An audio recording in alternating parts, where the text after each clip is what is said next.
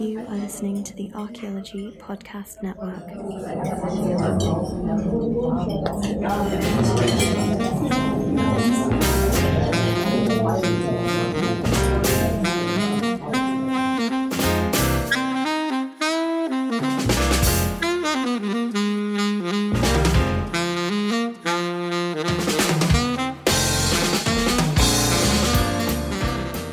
So, welcome to the Archaeology and Ale podcast. Um, for those of you who haven't listened to us before, normally the Archaeology and Ale podcast is the recording of a talk that is given upstairs at the Red Deer in Sheffield, which is part of the Archaeology in the City program, which is run by the University of Sheffield Archaeology Department as a way of bringing archaeology to everyone, including people who aren't at university. Because Archaeology and Ale is informal and in the pub, it's unpublished sometimes, it's off the record, there's personal opinions and anecdotes, and occasional coarse language and adult themes. So, in this case, we can't actually bring you the recording of the whole talk because it includes a lot of information that may not be published yet. So, Toby Kendall, who's with us this month from York Archaeological Trust, has very nicely agreed to let me interview him before his talk and before he's had a pint. So, now um, I'm going to say hello, Toby. Hello, hello, hello, hello. So, um, I suppose I'll just start with could you, I know it's a hard thing to summarize, but could you give me a brief soundbite about what Archaeology Live and Hungate is? Two different things. If you imagine Hungate, a uh, massive urban excavation that basically went on from 2006 through 2011, but it actually started in 1999. It's still going on now with bits and bobs.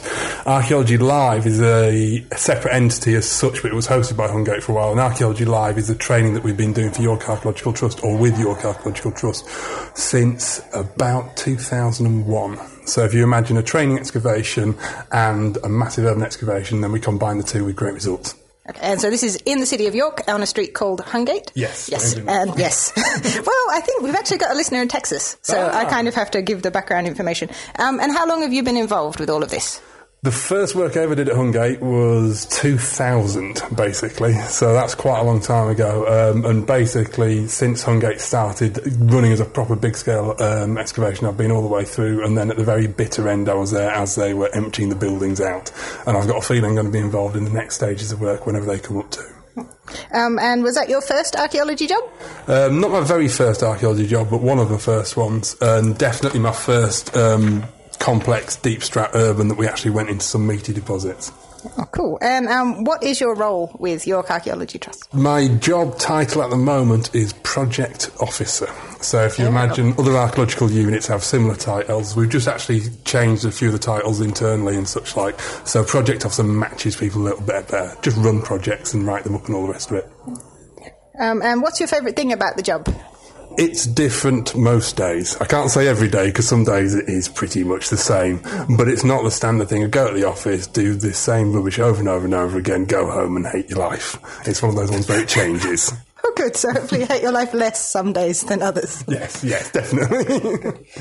Have you got a favourite discovery or thing that's been found? It's hard to pick out of all the years, I guess. So, but it's, it's difficult. I mean, I've been really lucky because I've dug in a few places, a few different countries. I think the thing that I like um, most about archaeology, I'll say, is when other people that you're training suddenly get it. If that makes sense, their their their ability to understand is one of the things that I find probably the most rewarding. So we've we've sort of talked about your favourite thing, which is pretty cool. Um, but if there's one thing you could change about archaeology in general, um, what do you think it would be? it would be, everybody's got a different idea of what's good and bad about archaeology. What would be really nice is if people just stopped moaning and got on with the job. yep, fair enough. And so, what's your advice for someone considering doing archaeology? If, if people want to get into commercial archaeology, um, get as much experience as possible, learn how to record and make sure you do record, because there's loads of people out there that can dig, but there's not many people that can record very well.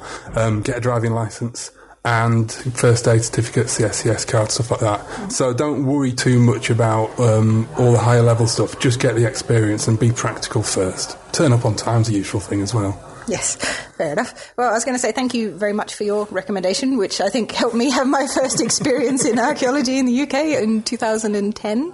And somehow I ended up actually getting paid to do things after that. So thank you very much. And your advice definitely worked for me because I was I just took over the archive at my first site because it was horrible. so made me happy. Um, and now, so where do you think? So I know that um, Hungate, the project that I volunteered on, is, is sort of coming to a close now, and I understand that there's sort of stuff that hasn't been announced yet. But where where are you going from here? Personally, um, I've been doing a few other bits and bobs and I've been slowly reintegrated to the rest of the field teams after being locked in a cupboard seemingly for eight years. So the training that we've been doing, we've been working a few other sites on Hungate itself and now we're working All Saints on North Street with the Archaeology Live project. And we're hopefully this summer going to be working at Nottingham Castle, fingers crossed. We don't know for certain yet. Um, if people are curious, just do a search for Archaeology Live and you'll find us on the interwebs. Um, and then hopefully in the future there'll be some other big projects that come up in central York and we can try and apply what we've learned doing a more modern thing at Hungate to them. So just because I haven't been following the website, sorry. what is what is at All Saints at the moment? All, All Saints at the moment, basically, it's um, underneath a grossy, rotten boxing club that used to be a mortuary chapel, that used to be a church hall, that used to be everything. But basically, the ultimate goal is to get down to the point where we can try and link in the church and its surrounds. So we're digging on a site that was consecrated for a short period of time. Before that, it could be medieval market, it could be anything. Um, the thing is, there's a limit to how deep we can dig. If we went all the way through the deposits there, we'd be looking at about four or five metres, and that isn't going to happen. So what we're looking at doing is um, working in partnership with the church. They're getting their archaeology removed. We're getting access to what is one of the finest medieval churches in York City. Honestly, if you don't get a chance to go visit, go online. They've got some great images of all the uh, windows and such. So that's All Saints North Street. Make sure it's North Street. People get mixed up. Um, and there's just lots of nice stuff. I mean, the earliest found that we've got, find that we've got, sorry, is near part of a Neolithic polished stone axe, which I found. So, um, so yeah, good stuff. Cool. And what was the second site you mentioned? Um, the, hopefully this summer it's not confirmed yet, so don't jump them down too excited. That we're seeing about getting permissions in place to do some work at Nottingham Castle itself. So that's with the um, if you imagine York Archaeological Trust involves not just um, the York offices. We've got um, Trent and Peak in Nottingham, Archaeology in Sheffield, Northlight up in Scotland. Um, the Trent and Peak guys are looking at setting up an Archaeology Live style project. So we're going to try and transfer that model across and just see how well it works. And fingers crossed it'll all go well. Cool. Um, so now, I suppose it's time for the slightly silly questions. Um, if you could time travel, where would you go? Back to when I was a child stop doing all the stupid things that I did. Fair enough. So no, not interested in going back to ancient Rome or anything. no, to be honest, sort myself out first. And what question do you think I should have asked you? That is a very difficult one. Um, ah, what are you going to talk about later? Yes, fair enough. And I'm not allowed to because it's all off the record. That's really mean. Um, and oh, that's it. are you still doing a personal question? Are you still doing the archaeology walks in York that you used to do Yeah, during we- the summer? On, on, the, on the Thursday, we were just joking downstairs. It's Thursday evening. I'm on a pub and I've just been walking around. So it's almost as if it's the summer where I've been walking around York and talking and going through all the different things. So yes, part of the training session, different sessions on a on a Thursday, we just roam around town looking at old things, and it's quite good fun. And we end up in a pub, and we usually have a few snacks and some beer and a good laugh. So that leads me to my next question. Actually, if someone was coming to York, what archaeology pub would you recommend? Oh, that's a difficult one. Um, to be honest, archaeology pubs, we, we go in the uh, Golden Slipper because they're very nice people in there. They let dogs in. Uh, we also go in the Minster Inn down Marygate, which is very nice. They're very nice people in there.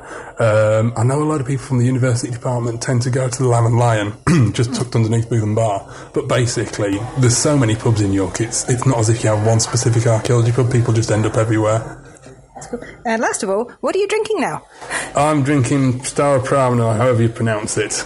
Uh, it'll be different later on, obviously. Yeah, fair enough. Something heavier after the talk.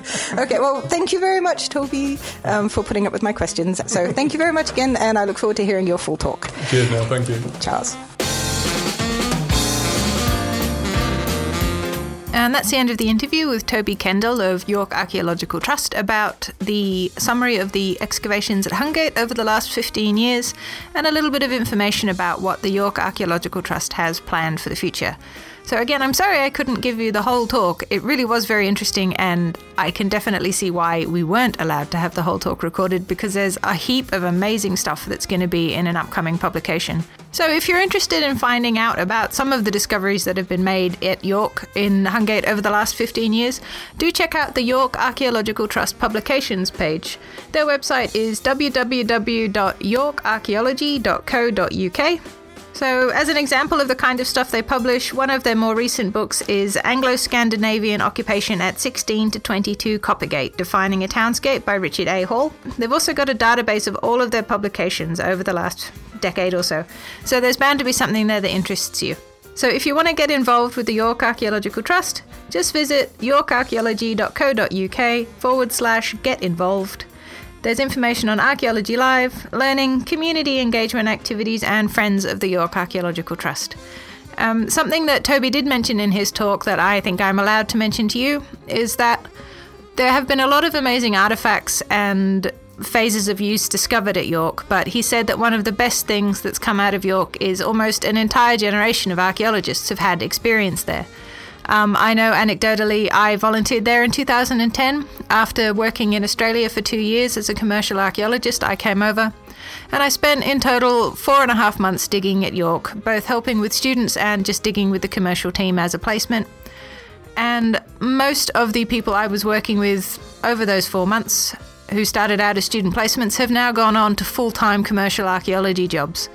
Um, and I myself, I managed to work for two years on the commercial archaeology circuit in the UK after starting off at York and getting my first job with the experience I got at York. Um, I personally have since moved on to do other kinds of archaeology. I've spent a year as a community archaeologist and now I'm doing an archaeology PhD, but I'll always remember the experience I had digging there and I think that is something which will unite a lot of people who have done archaeology there over the last 15 years. And I'm also not the only international person to have done archaeology with Archaeology Live over the years. They have a great big map in one of their warehouses where you put a sticker where you're from. I'm definitely not the only Australian who's been there, and there are students who've come from all over the world to come and dig there, as well as retirees, school children, people from an entirely different career. Accountants have become archaeologists, so have secondhand booksellers after having some time digging at Hungate. So if you're ever travelling in York, do go and check it out. It's not that far from Sheffield if you come to one of our talks. Uh, and also, you may have noticed the format of questions I've used. If you listen to other programs on the Archaeology Podcast Network, uh, my questions I asked Toby were inspired by the Profiles in CRM podcast, which is also available on the Archaeology Podcast Network. Really interesting 8 to 10 minute interview segments with people working in CRM, usually in the United States, it seems with some really, really interesting insights on the work they do, how they got there, and where they think they're going next. So do check it out. Uh, next month, we'll be back to a slightly more normal format, I hope. I'm going to have a student from the University of Sheffield presenting her research, which is actually based in the States. So, a nice international bit of archaeology at next month's talk. And last of all, good news we now have a website up and running. It's worldwideweb.archaeologyinthecity.group.sheffield.ac.uk or if you just go to Facebook and look for Archaeology in the City, we have a link to our webpage there. And on our webpage, we've got links to the Archaeology Podcast Network, the Red Deer Pub in Sheffield, and summaries of all the talks we've had and the upcoming talks we've got planned. Thanks for listening. I hope you enjoyed it, and we'll see you again next month. Bye.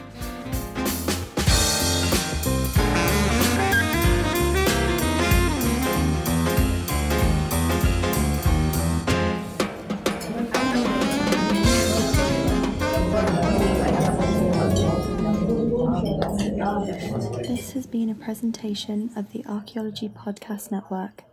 Visit us on the web for show notes and other podcasts at www.archaeologypodcastnetwork.com. Contact us at chris at archaeologypodcastnetwork.com.